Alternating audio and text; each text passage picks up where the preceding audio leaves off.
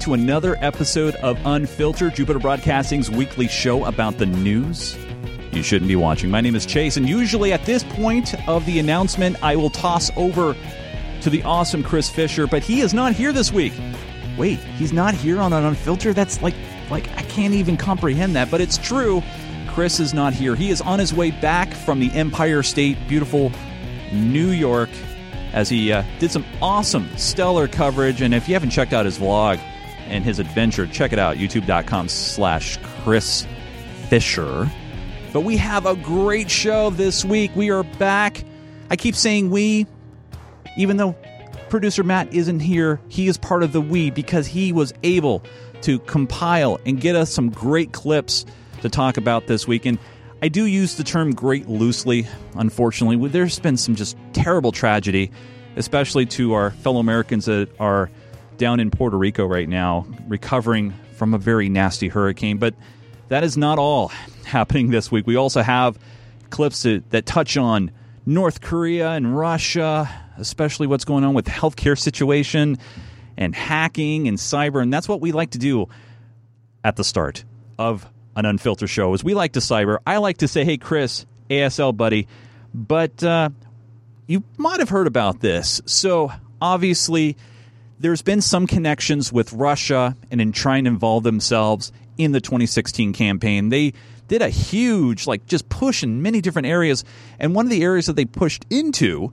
was Facebook. And uh, at first, Facebook didn't have a lot of information to share, and then all of a sudden, they had a lot of information to share. And so here's a, a clip about that.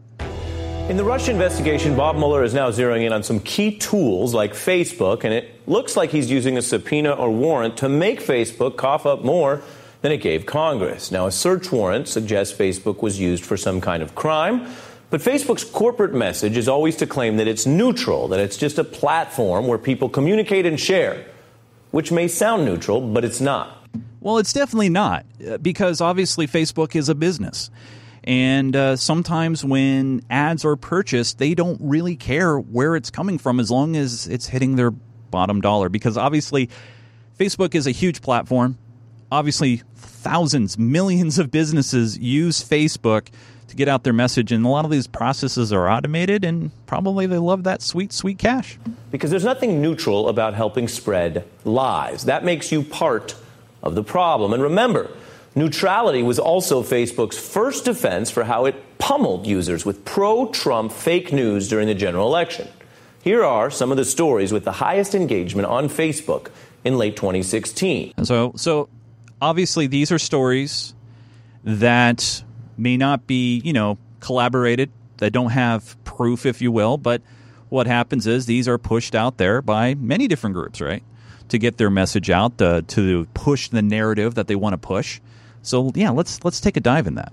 A false claim that an FBI agent tied to Clinton was found dead. That never happened. Another about Clinton selling weapons to ISIS didn't happen. And the most popular was the false claim the Pope endorsed Trump. You guys, you guys remember that one? and then, like immediately afterwards, it, it was it was found out that uh, that didn't happen. I I think I think part of the problem that we we have going on here, especially with Facebook and really with anything, is we're being lazy and not checking and fact checking and and double checking these stories that we see. We really need to kind of dive and, and learn the truth. And unfortunately, sometimes we're in that bubble and it's it's a it's a catchy headline, right? You see the headline, it, it triggers you, it, it makes you feel all angry or sad, it, it gets you polarized, and then it gets you to share those stories and get get these things going. So obviously, Facebook, I wouldn't say necessarily failed to stop this fake news push, but it it's a lot for Facebook to handle. A lot of this stuff is like algorithm, and then they said, you know, of course they threw more people at the situation, and and it's one of those things that you just got to uh, you know take a step back, analyze the data, and figure out what's going on. So, in other news, I mean, we're going to go all over the place, but one thing I, I definitely want to talk about, and I, I, alluded to this at the top of the show, is the unfortunate crisis that is happening in Puerto Rico. Uh, there was a time, now it's down to 95%, if that's a victory, but there was a time when the entire island of Puerto Rico did not have any power. And it, the, the island if you if you look at pictures and video it is completely destroyed. And uh, here is a little bit, uh, kind of a, a, rounded update about what's going on there. I was just talking with some of the folks who live here in Old San Juan, and there is growing frustration that they are not getting the help that they need.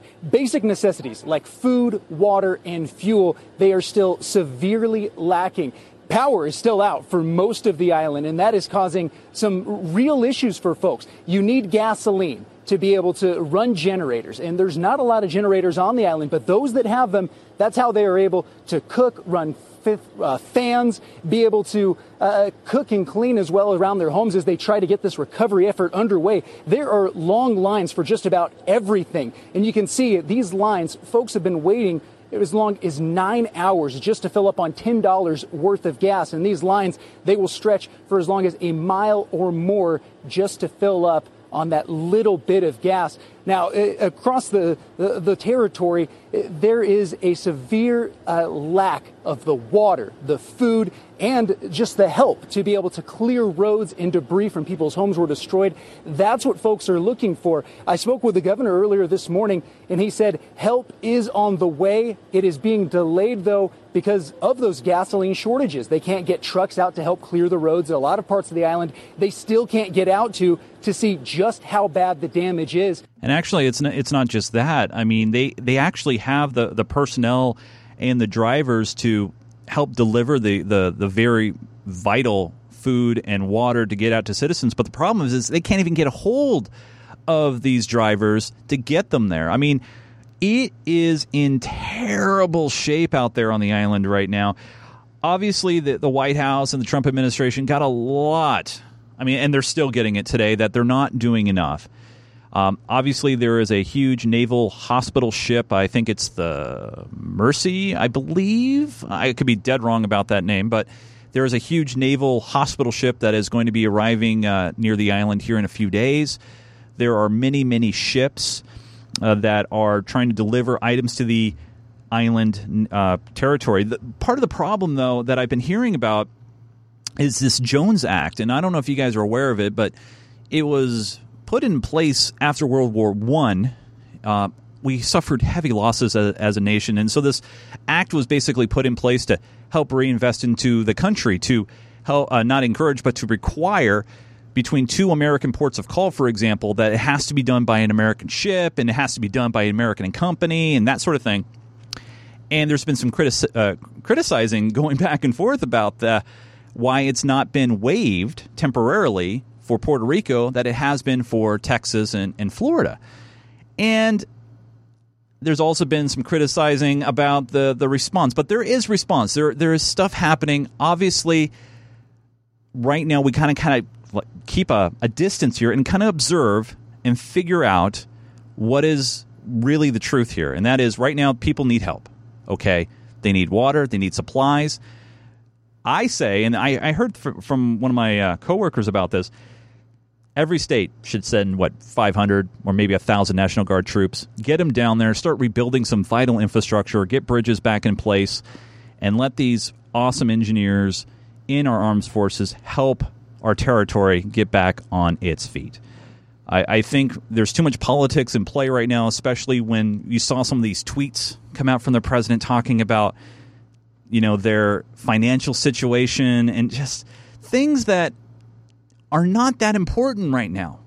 There are people's lives at stake, terrible conditions, terrible heat, and it's something that you know we really need to kind of keep in the back of our mind because at the end of the day, it's about you know helping helping our fellow Americans out.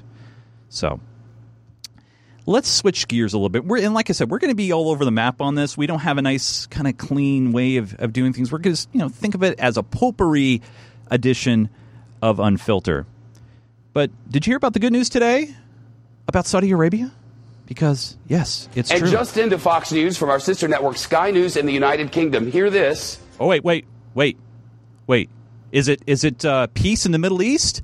Is it is it uh, finally Trump was able to broker a deal with with North Korea and uh, the nuclear? No, no, it's it's something important, but nothing that big. Saudi Arabia has just announced it will allow women to drive cars for the first time ever. You know what's sad about this? This shouldn't be breaking news. This should be a normal thing. But hey, good on Saudi Arabia for trying to break down those very, very strict religious laws and cultures. And hopefully, there's not a lot of strings this attached will begin to this. in June of next year. They've offered many different reasons for not allowing women to have driver's licenses. Some saying that men might not be able to handle women driving cars next to them. and one cleric claiming that driving harmed women's ovaries. Not true, of course. Yeah, because you know, you know, Shep knows all about that, right? Yeah, yeah. Come on, Shep. But it's true, though. I mean, it, it's ridiculous for us to hear those things, but it's it's true on that side of the world. I mean, obviously, we have to respect uh, you know other people's cultures and religions, but man, come on, let let women drive. I mean, come on, some guys can't even drive. Believe me, I vented about that on this show many, many times. You know, speaking of women, let's talk about Hillary. Hillary thinks and she believes women were bullied into not voting for her. And we've talked about Hillary so much on this show, and she's a great topic. And she doesn't like to take responsibility of losing the election. You know, obviously she lost. People did not vote for her. Now, granted, I know we're going to, I don't want to get into the whole electoral college popular vote argument, but in the places where she needed to win, she did not win. And so obviously she's been finding different reasons. Some may be valid, some not so valid. But here's one reason why she thinks that she didn't win the election.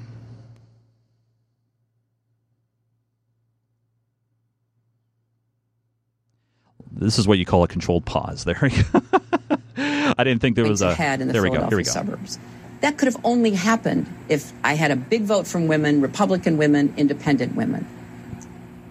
A week later, two, uh, 11 days later, I win the Philadelphia suburbs by 13 points. I needed to win by 18 points to be able to counterbalance the rest of the state. That wasn't just me, that's how Democrats win Pennsylvania in presidential campaigns. It stopped my momentum and it hurt me, particularly among women. And I have so much anecdotal evidence for this. And now researchers are starting to pull some of this together. Researchers. Okay.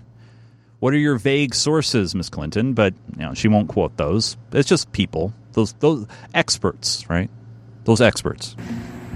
You know, all of a sudden the husband turns to the wife. I told you she's going to be in jail. You don't want to waste your vote. You know, the boyfriend turns to the girlfriend and says, She's going to get locked up. Don't you hear? She's going to get locked up.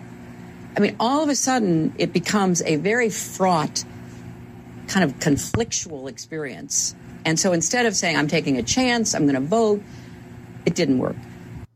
I, I I don't know if I believe that at all. I mean, sure, I believe that happens in certain situations where you know you have a, a terrible, you know, relationship or you know the your your spouse on either side, male or female, will will vote with their significant other because maybe they haven't been following the election or what's been going on.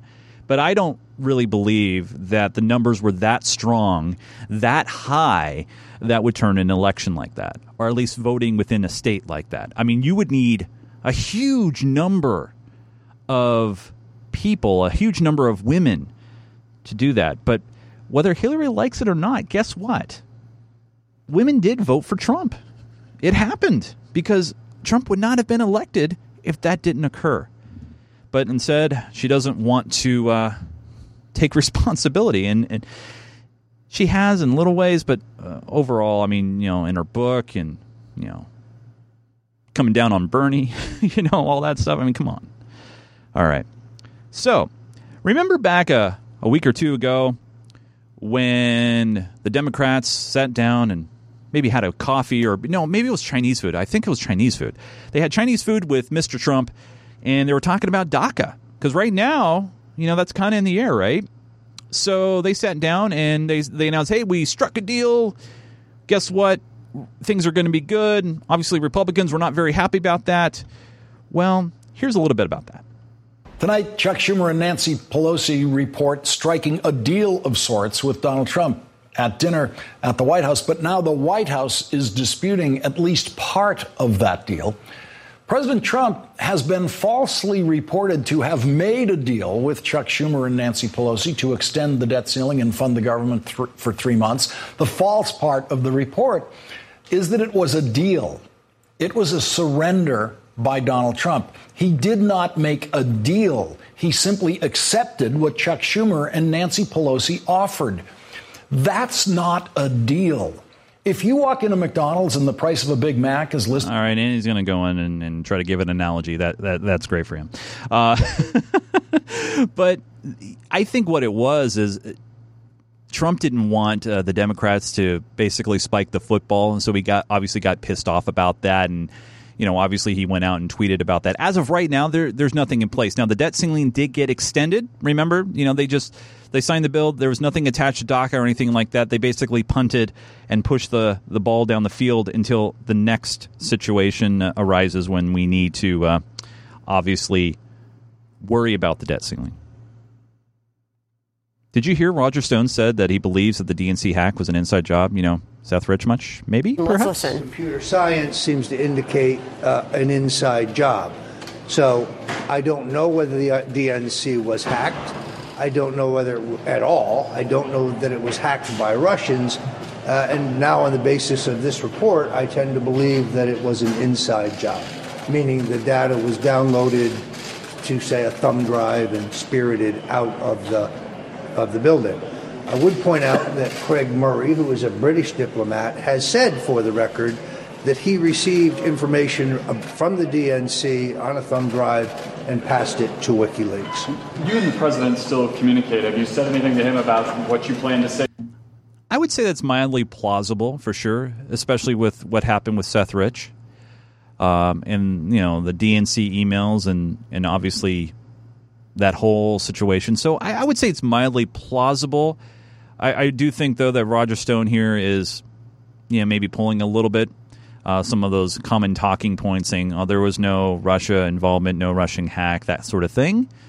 But just something to keep in the back of your mind. Here today, have you spoken with him at all about this testimony? I have not. I'm not even sure that he is aware that I was testifying today, although he may have read it in today's Washington Post. Are you speaking to the Senate committee? Uh, I, I, we have no information on that. There is no current schedule to do so. I would certainly be willing to do so on a voluntary basis. I would require no immunity. I would welcome the opportunity. Well, I think he would welcome it because he doesn't really have much to share. That's what I think, anyway. Pardon me? Have you heard from Molotov? I have not. When was the last time you spoke to the president? Recently. I'm not. I, am going to decline to characterize it. It was not about this investigation. Are there any tense moments today, or anything that you walked away feeling like uh, just tense, or anything that made you uncomfortable? No, I wouldn't. I wouldn't say so. There were certainly some partisan clashes, and maybe some disagreements, uh, or I would say some differences of opinion, but nothing that made me uncomfortable. Uh, I, you know, I prefer not to. I, I, uh, I don't think that members of the committee buy some of my claims, but they have no evidence to the contrary. Well, eh, unfortunately, neither do you, buddy. I mean, you're you're repeating the the same you know situations that have been. I mean, the same talking points that we've heard from all the news outlets over and over again, and that's something that some of these guys like to uh, kind of keep and bear in mind on for sure. Let's uh, let's kind of dive uh, in a little bit deeper into North Korea because there is definitely a huge. I don't know if you would call it a a trolling match or just a war of words right now, and you got both sides really just amping things up. Obviously, North Korea testing more missiles now than ever, shooting them over Japan and it's one of those situations where, you know, I don't think anybody here wants to see something get out of control. But this comment from our president definitely didn't help things. Just as the founders of this body intended, we must work together and confront together those who threaten us with chaos, turmoil, and terror. The scourge of our planet today is a small group of rogue regimes that violate every principle on which the United Nations is based. They respect neither their own citizens nor the sovereign rights of their countries. If the righteous many do not confront the wicked few, then evil will triumph. Okay. So far, you know what? I'm in agreement here. Okay, yes, we we can't let this stuff happen. We we, we want to be peaceful and we want to be cool with everybody. All right. I'm with you so far, Mr. President. Keep going. When decent people and nations become bystanders to history, the forces of destruction only gather power and strength. No one has shown more contempt for other nations and for the well-being of their own people than the depraved regime in North Korea. It is responsible for the starvation. By the way, uh, what you're seeing on the screen there, that is the uh, Korean uh, or the North Korean uh, representative there in the UN uh, sitting there. Deaths of millions of North Koreans and for the imprisonment, torture, killing, and oppression of countless more. We were all witness to the regime's deadly abuse when an innocent American college student, Otto Warmbier, was returned to America only to die a few days later. We saw it in the assassination of the dictator's brother using banned nerve agents in an international airport. We know it kidnapped a sweet 13 year old Japanese girl from a beach in her own country to enslave her as a language tutor for North Korea's. Uh, unfortunately, what the f- president fails to remember, or maybe he hasn't been told, is we do a lot of these things too. I mean, obviously, what North Korea does is, is really nasty and bad, but we're not perfectly clean and, and angels here either. Uh, but that being said, you know, right now, the president's on the podium. Spies. If this is not twisted enough, now North Korea's reckless pursuit of nuclear weapons and ballistic missiles threatens the entire world with unthinkable loss of human life. It is an outrage that some nations would not only trade with such a regime, but would arm, supply, and financially support a country that imperils the world with nuclear conflict. No nation on earth has an interest in seeing this band of criminals arm itself with nuclear weapons and missiles. All right. So, so far, things are fairly okay. Nothing. I mean, yeah, we're, he's trying to make us sound like we're the best in the world, and we're definitely not sometimes. But you know what? Yeah, we, we don't want nuclear war. We don't want mass quantities and loss of life, that sort of thing. So, yeah, okay, so far, so good. The United States has great strength and patience. But if it is forced to defend itself or its allies, we will have no choice but to totally destroy North Korea. Uh, uh, come on, man. That is not how you be, dip- uh, you know, diplomatic, right? I mean, everybody knew that in the back of their head, but I don't know if you say that in front of the UN General Assembly. I'm just saying. Rocket Man. Oh, oh, you're. Come on, come on, buddy. No. Is on a suicide mission for himself and for his regime. The United States is ready, willing, and able, but hopefully this will not be necessary. That's what the United Nations. Wait, wait. I'm sorry. Wait, I got to back that up. What, what, was it? What was it called again? This will not be necessary. That's what the United Nations. United Nations. Eh, close enough. Is all about. That's what the United Nations is for. Let's see how they do. It is time for North Korea. It's not just they. You're a part of that too. And and you know, Mr. President, your your your message here is you know, you, you talk about, you know, you, you don't want this war. You don't want bad things and and all that. And then all of a sudden you, you result to name calling. You say you're going to wipe North Korea, you know, basically off the face of the earth. Those are not things that I don't know. You say in the UN, I guess. You know, it, it's just oh, come on, come on, Mr. President. You had me. You you, you were close. Uh, but here is uh, an actual response from the great leader Kim Jong Un in responding to what Mr. Trump has said and tweeted and, and that sort of thing. UN this week. Get comfortable for this one. In a statement to the Korean state news agency, he said all this quote, I am now thinking hard about what response he could have expected when he allowed such eccentric words to trip off his tongue. Whatever Trump might have expected, he will face results beyond his expectation.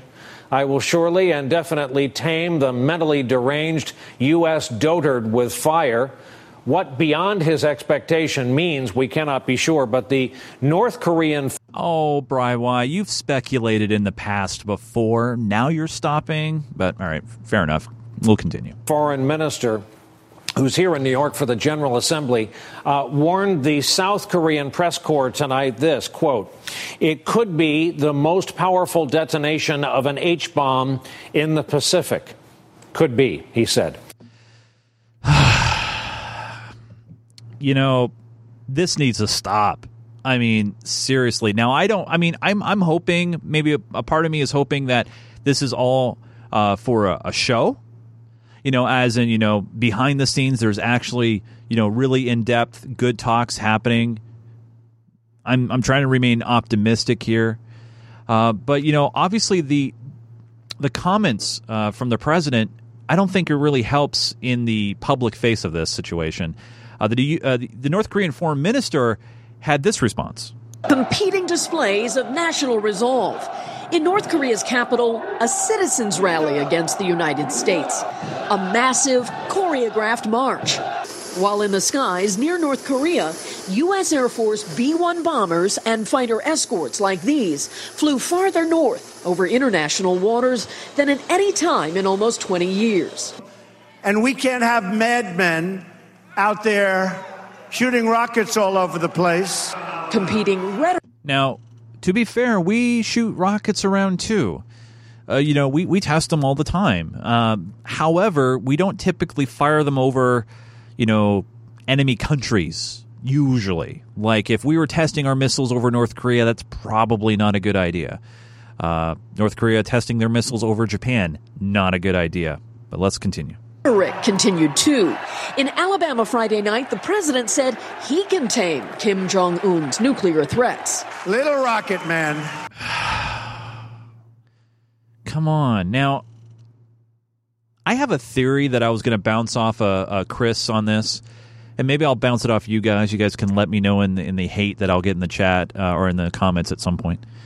And that is, do you think that our president uses these names, you know, like Crooked Hillary and the failing New York Times and Rocket Man and and giving these labels to things because maybe he doesn't remember? It doesn't really maybe fully understand and he correlates it to a, a catchphrase? I, I, I don't know. I mean his his his nickname stick no doubt and they help get him a lot of play and it helps gets us talking about it for sure. But in a diplomatic situation that is required here. I mean, so we don't go to nuclear war. Throwing out names like Rocket Man or Little Rocket Man, it's it's not cool. I mean, it's it's just not professional. But then again, you know, that's why he's there because people didn't want your atypical politician. We, we're going to do it because we really have no choice. Today at the United Nations, North Korea's foreign minister lashed out, calling President Trump mentally deranged, claiming the president's in. That's that's an insult on a professional level, even though these name callings it doesn't help on either side because it just it helps gets uh, our president pissed off. Insults make a rocket attack on the U.S. mainland more inevitable. Escalating words experts call dangerous. The more he belittles Kim Jong un, especially on a world stage, um, the more Kim Jong un has to respond to show that he won't be disrespected and that he won't be. Um, underestimated and he won't be intimidated. Still another military display, this time in Iran, where the Revolutionary Guard unveiled a new ballistic missile capable of reaching Israel. NBC's Ali Arouzi in Tehran. This latest test sends a strong signal of defiance to President Trump straight from the North Korean playbook, less than a month before the Iran nuclear deal has to be certified again. A risky move that could backfire. The president responded to Iran's test on Twitter, saying, Not much of an agreement that we have. The president has until mid October to tell Congress if he believes Iran is in compliance with the nuclear deal. If not, new sanctions can be imposed. He has said he's made up his mind, but has not yet disclosed his decision. Jose? Kelly O'Donnell, thank you very much. Hey, NBC. And, and thank you very much, Kelly. So, lots of back and forth. And, uh, you know, we've equated to some immaturity. Some are equating it to a kindergarten fight. President Trump appears to have come up with a new strategy for dealing with the North Korean leader name calling. And it seems he may have settled on a particular favorite, that being Rocket Man. You can't have madmen out there shooting rockets all over the place. Rocket Man should have been handled a long time. Did you hear that crowd reaction? Now, obviously, this is his his supporters. I, I believe he's uh, probably speaking at one of those uh, political rallies. That, by the way, I don't even want to get going on that. I mean, I think it's way too early to start. You know. That being said, he's at one of his rallies and he's appealing to his base, and he gave it a label, and he heard the reaction, and that's why it keeps continuing. Time ago. The Russian foreign minister has urged the U.S. and North Korea to end their provocative exchanges in favor of a crisis prevention dialogue. Sergei Lavrov was speaking at a media briefing at the UN General Assembly. Caleb Maupin reports. In Donald Trump's United Nations General Assembly speech, he referred to Kim Jong un as Rocket Man and talked about Secretary the possibility General. of totally destroying North Korea. Then there was a response from North Korea's leader. Kim Jong un said that Donald Trump was mentally deranged. He called him a rogue. And he used the Old English term dotard uh, to refer to Donald Trump. Now, Donald Trump has shot back and referred to Kim Jong un as a madman. Now, as these heated words and accusations and threats are being exchanged, the Russian foreign minister was taking questions from reporters at the UN headquarters in the press briefing room, and he touched quite a bit on the crisis on the Korean peninsula. It's unacceptable to silently watch North Korea's nuclear test, but it's equally unacceptable to start a war on the Korean peninsula. China and Russia will continue to insist on a more reasonable approach, in contrast to the emotional one we see now, where they behave like children fighting each other in kindergarten and nobody can stop them. uh, uh, it's true. I mean, right now, it, it doesn't feel like cooler heads are prevailing at all. I mean, you, you definitely feel it with North Korea ramping up more testing uh, you know, testing off their uh, their missiles or you know their bombs inside mountains, and obviously shooting them over Japan, and and then the name calling back and forth. This this is not productive. But Lavrov is is right. They this is like kindergarten. It's necessary to cool those hot heads. We need a pause. We need dialogue. They need golf. One thing that was raised is that from the beginning of the crisis, Russia and China have had a joint proposal for what they call a double freeze. They've called for South Korea to end its provocative military exercises, and in exchange, North Korea would end its nuclear proliferation and its provocative missile tests. All right, I don't believe that for a second. I don't believe if South Korea said, "All right, we're not going to test anymore. We're we're we're not going to, you know, try to be provoking anymore. We're just going to defend ourselves, set up our little defense, and, and that's all we're going to do. That North Korea would stop. No, the North Korean uh, nuclear program has been ramping up consistently. And I don't think it's going to stop anytime soon. But here, uh, here's our final clip. Uh, good old Jim Acosta. And uh, he's not painting a, a pretty picture for us people. And let's turn to North Korea because we just heard Brian Todd's report. Uh, I mean, it is building up to this sort of doomsday nightmare scenario. Uh, obviously, we don't want uh, to even consider the possibilities that uh, that North Korea could detonate a hydrogen bomb over the Pacific, but that is what they're threatening. Uh, what, what, do you make of that threat coming from the North Koreans? Do you think that that is bluster? Is, is everything that we've seen this week between the president, Kim Jong Un, is it all bluster? By the way, on a technical nature, there is too many crawls right now. A crawl, by the way, is the you know the text that is going from the right to the left on your screen. Too much information overload. Uh, but I digress.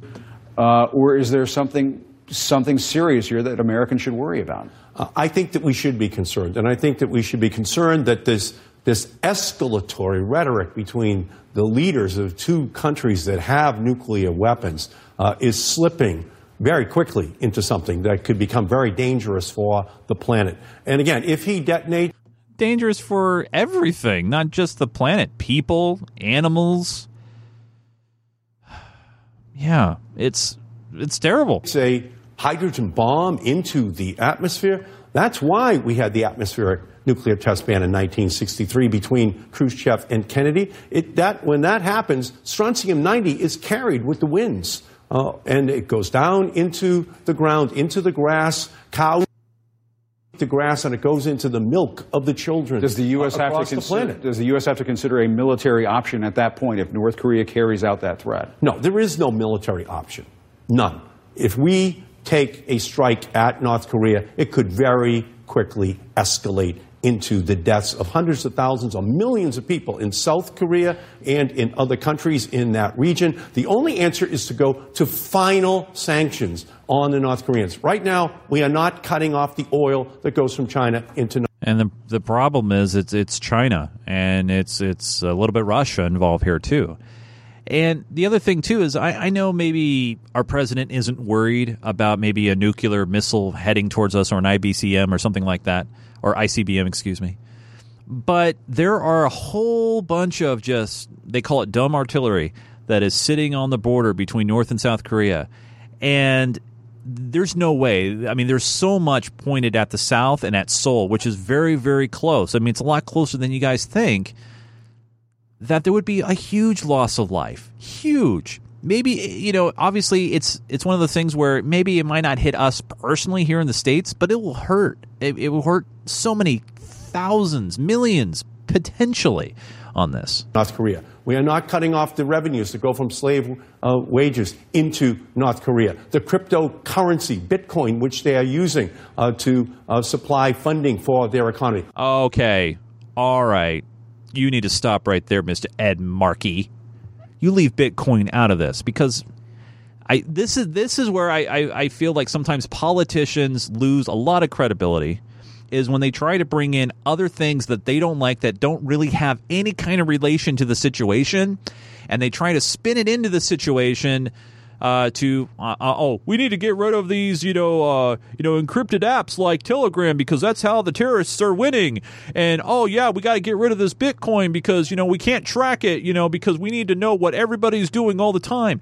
That's the kind of stuff that makes people like you and me turn this stuff off because there's always another game going on, right? There's always some sort of side game going on and obviously he has he doesn't like Bitcoin. Maybe maybe he's pissed off that he got out too soon. maybe. Uh, uh, but hey, uh, you know, obviously we talked a little bit earlier in the show about uh, you know the Russian ads and, and, and, jumping into Facebook, but there's a possibility that Mark Zuckerberg might have to testify in Congress over this.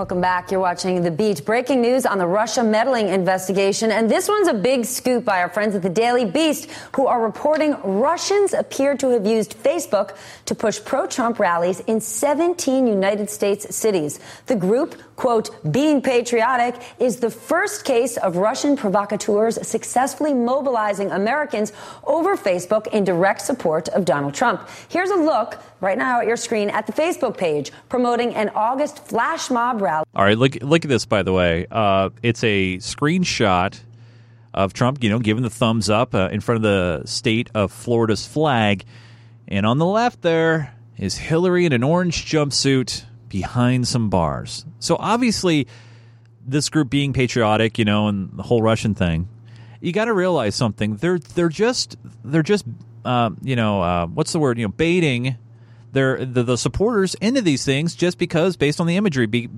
based on the message. You know, lock her up and that sort of thing. So they're just they're just playing into that crowd. They're just they're they're they're adding fuel into the fire. Does it make you feel differently now knowing that there's a possibility that uh, Russia was paying for this stuff? I mean, does it does I mean honestly, how does that make you f- personally feel? You know, for me, it's tough because you know you you don't know who's funding these things, right? You know, you see these uh, political action groups and huge money. We, we we see it all the time, right? You know, you know. We see it all the time, right? Especially in legitimate legal groups trying to push a cause, right?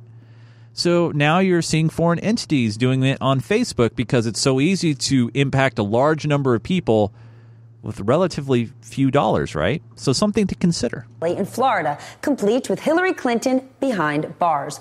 The group organized more than a dozen pro Trump rallies in Florida during last year's election. The leader of the Senate Intel Committee is demanding answers. So are you satisfied with Facebook's level of cooperation with the committee right now? I think what I am, I'm interested in what all the social media platforms uh, know about um, activities on their platforms by specifically funded by Russians, and I believe that that's something that's worthy of an open hearing, and I plan to uh, move to that sometime in October. You know what? If, if you're going to go there, if you're going to, you need to open this up to everything right? And then then how far do we go down the rabbit hole? How far do we go? All right. Well, I want Facebook to tell me about everything with Russia. Then I want Facebook to tell me everything about, uh, you know, Hillary Clinton. Then I want Facebook to tell me everything about Chase. You know, it's at some point where where does it stop? Senator, just with members of Facebook coming to the committee, I think I think it will be an invitation to a lot of folks on the social media platforms. They found ads being paid bought for in rubles by some Russian accounts. There's going to rubles. Oh my gosh! What if it was a Russian citizen that just wanted to advertise? Oh my God! They use rubles. Be a lot of questions, and one big one: Will Mark Zuckerberg be called to testify? My goodness, this story is getting more and more twisted. Hey it's not that twisted. Facebook is a company another company, another place, put in ads. Now, is there anything illegal about that? That's obviously for the lawmakers to decide.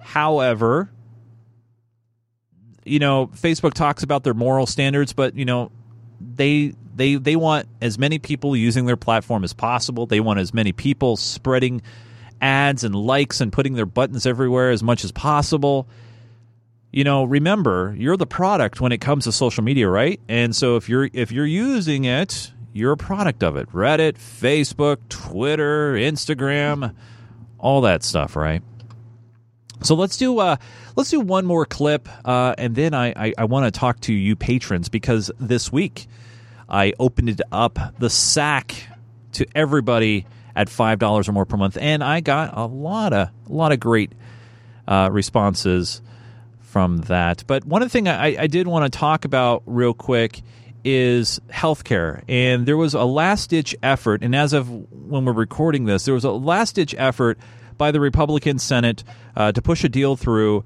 uh, that would basically repeal Obamacare, uh, the Affordable Care Act, with something new and different. Uh, and this was called the Cassidy Graham Bill. Now, as of right now, they don't have the votes. It's not going to happen because after Friday, they can't use that budget reconciliation rule that the pass something over 50 votes. They will need at least 60 unless they change some of the rules. Uh, but one of those guys that said no, remember, gave the thumbs down, Mr. Senator John McCain, uh, also said that he would not support this bill. Baier reporting tonight from Dallas. This is hour number two of our week long expanded special report. How long can you have a special report? By the way, I'm just I'm just asking. The big news today out of Washington: Arizona Senator John McCain living up to his maverick reputation again tonight.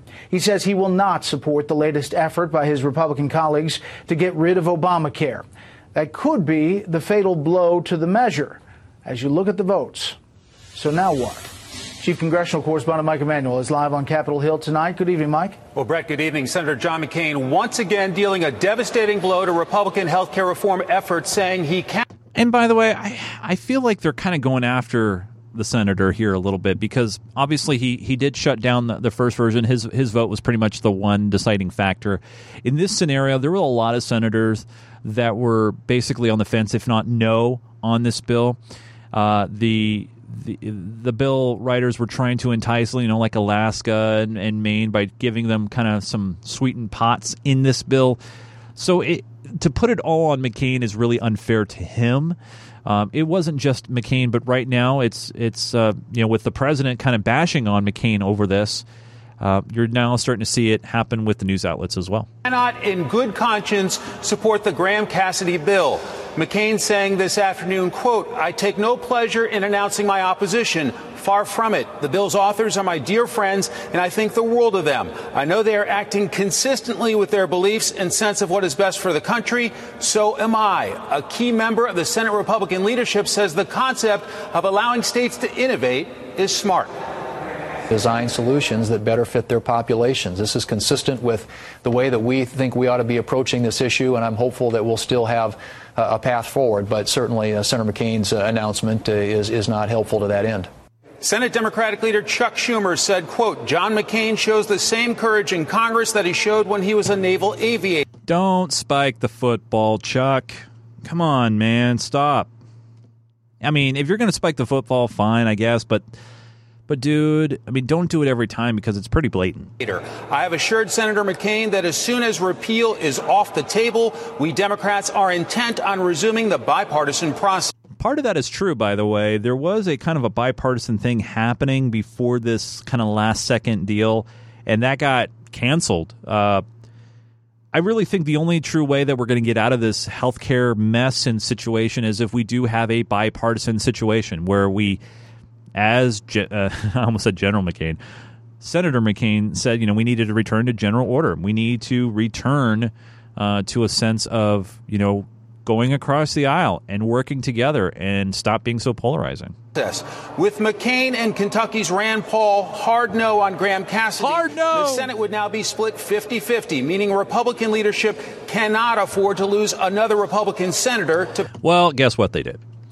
Uh, which is, you know, fortunate and obviously unfortunate if you are a huge hater of the Affordable Care Act. I mean, there are huge flaws with it, of course. Uh, personally, I am not up for just dumping it for the sake of dumping it. I, I think we need to have a, a, a, solid, comprehensive solution. Is single payer the answer? I don't know. Is an overhaul of the bill an answer? We definitely need one. Um, it's one of those situations where I, I think personally, uh, there's something to benefit going across the aisle, coming together, having a good plan. And this is where this is where I think the president is making a huge mistake. I mean, he can come in there. He says he's a deal maker, right? Well, bring together, come together, bring bring your, you know, the Republicans and Democrats together and come up with something solid. I mean, he actually, you know, remember back in the campaign, he he went to Bernie's back and, you know, he said, you know, look what Hillary did to Bernie bring Bernie in and say, hey, you know, Bernie, I, I want to work with you. I want to work with McCain. I want to work. I want to work with you guys, and let's do something because I know the president is desperate to have a positive mark on the column as far as passing legislation in Congress. And I think that's one of the ways to do it, right? I, th- I think so anyway. But now I want to take this time, an opportunity to say a big thanks to all of you supporters over at Patreon dot com slash unfilter because thanks to you guys we're able to do this awesome awesome unfilter show. Again i want to give a, a quick shout out to producer matt. Thanks buddy for pulling these great clips together this week. Uh, but really if, if i mean we could pull clips but you know if you guys didn't support us there then really it it, it wouldn't matter. So I, I do want to say thanks for supporting us over at patreon.com slash unfilter. And guess what? Thanks to you guys, I decided, since I'm running solo, to open up the sack to all who contribute to the show at $5 or more per month. And I'm just going to head down the list. These are brief notes and questions and stuff. But hey, Baker, the clerk, wrote and says, Hey, Chase, I'll be super quick. Thanks for pulling double duty tonight. I'm thinking that Trump's NFL tweets are just a distraction, possibly from the North Korean saber rattling. Thanks again. Appreciate it. Yeah, you know what? That's something I didn't even touch on. Um, and maybe there was a clip in there and I missed it, Matt. But uh, yeah, you know, the whole situation with uh, the national anthem, a very, very polarizing topic right now. And uh, I think we need to take a, a pause and listen. And listen to the people that are protesting and not standing and ask them why and genuinely listen. And you'll you'll find out in a lot of situations and cases it's not because they don't like our military. Far from it. They love our military. They they love what they do for this country. It's not about that. And just just take a moment.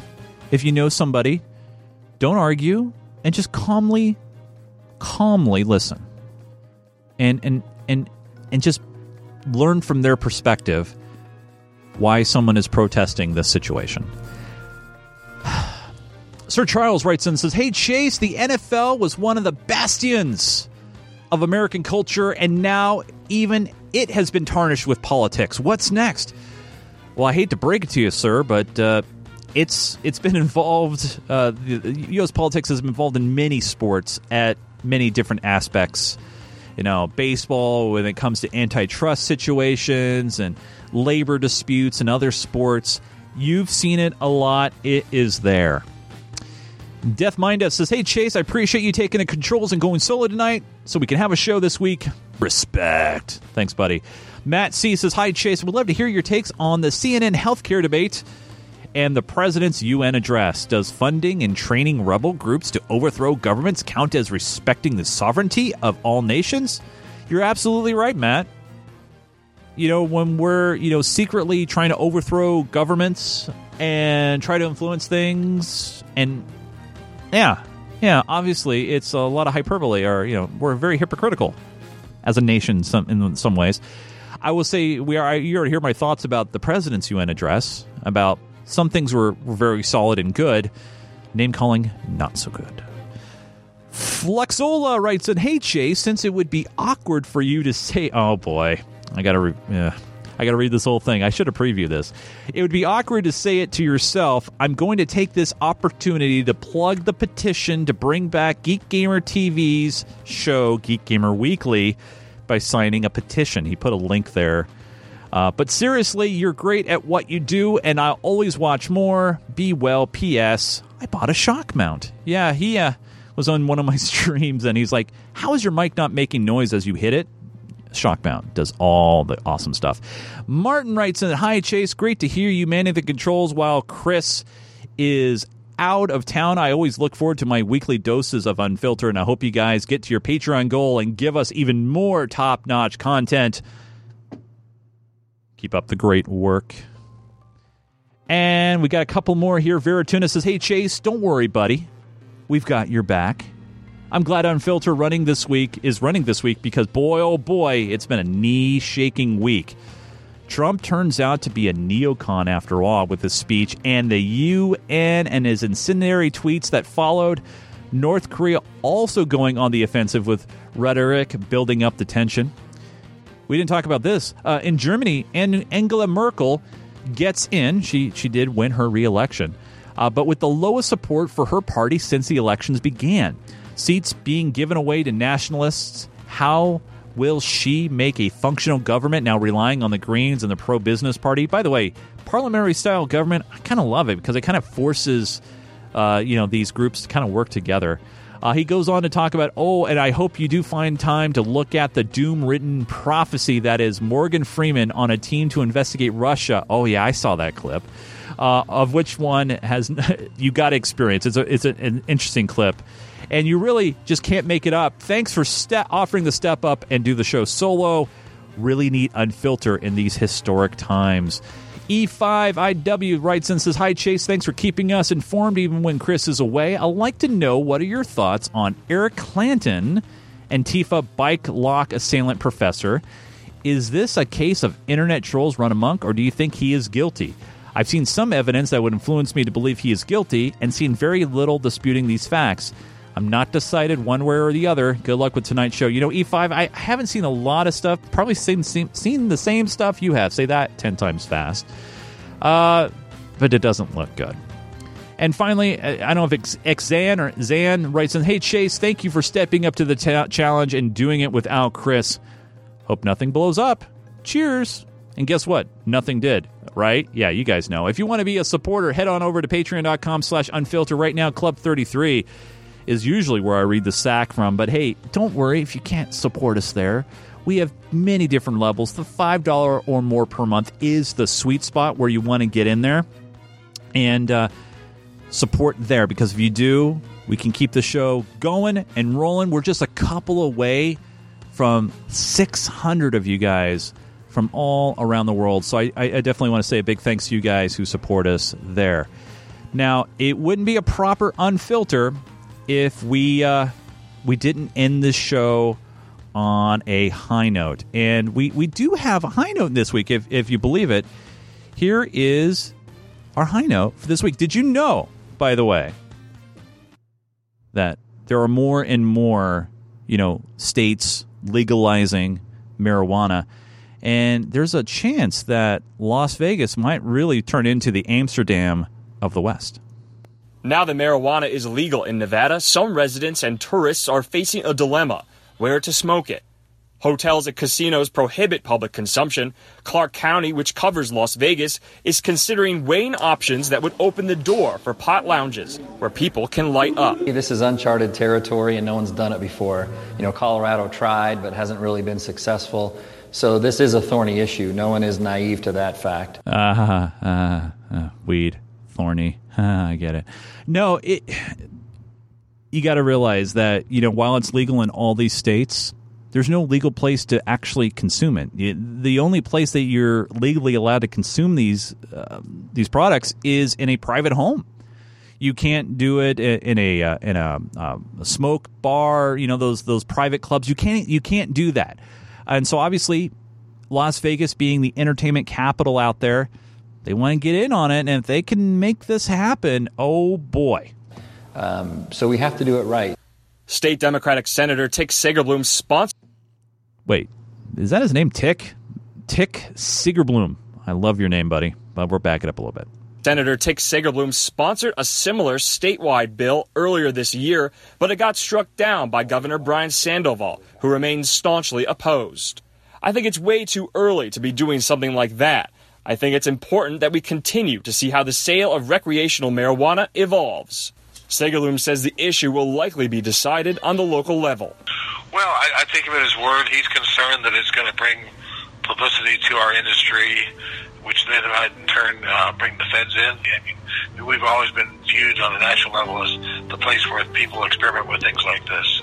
Pot has only been legal in Nevada for around three months, and after a meeting on Tuesday, the Clark County Commission decided it won't issue any decisions until later in the year, citing no reason to hurry along the process. In Las Vegas, Andrew Kraft, Fox News. Thanks, Andrew Kraft of Fox News.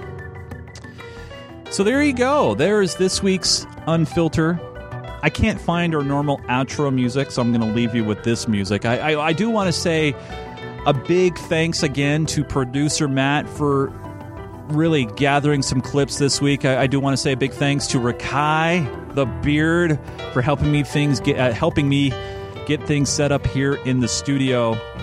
And I of course want to thank all you guys listening to the sound of my voice or watching this stream. If you want to check out what Chris is doing and his awesome vlogs, head on over to youtube.com slash Chris Fisher. Don't forget to follow the network on twitter.com slash Jupiter Signal. You can also check out his tweets, uh, by the way, Chris's tweets at Chris LAS. If you want to check out my stuff, follow me on Twitter at Nunes, N U N E S. Yes, I give Twitter free product of course. And if you want to check out my geeky and gaming stuff, head on over to geekgamer.tv. I also have a, a Discord where you can check that out, ggtvdiscord.com. And yes, Jupiter Broadcasting also has an awesome Discord community as well. We'll be back here next week, same bat time, same bat channel with Mr. Chris Fisher. But again, thank you so much, you guys, for letting me into your homes or cars or ears, wherever you are. And you guys have a stellar week. Stay safe. And don't forget to listen to your fellow neighbor. Have a good one, guys.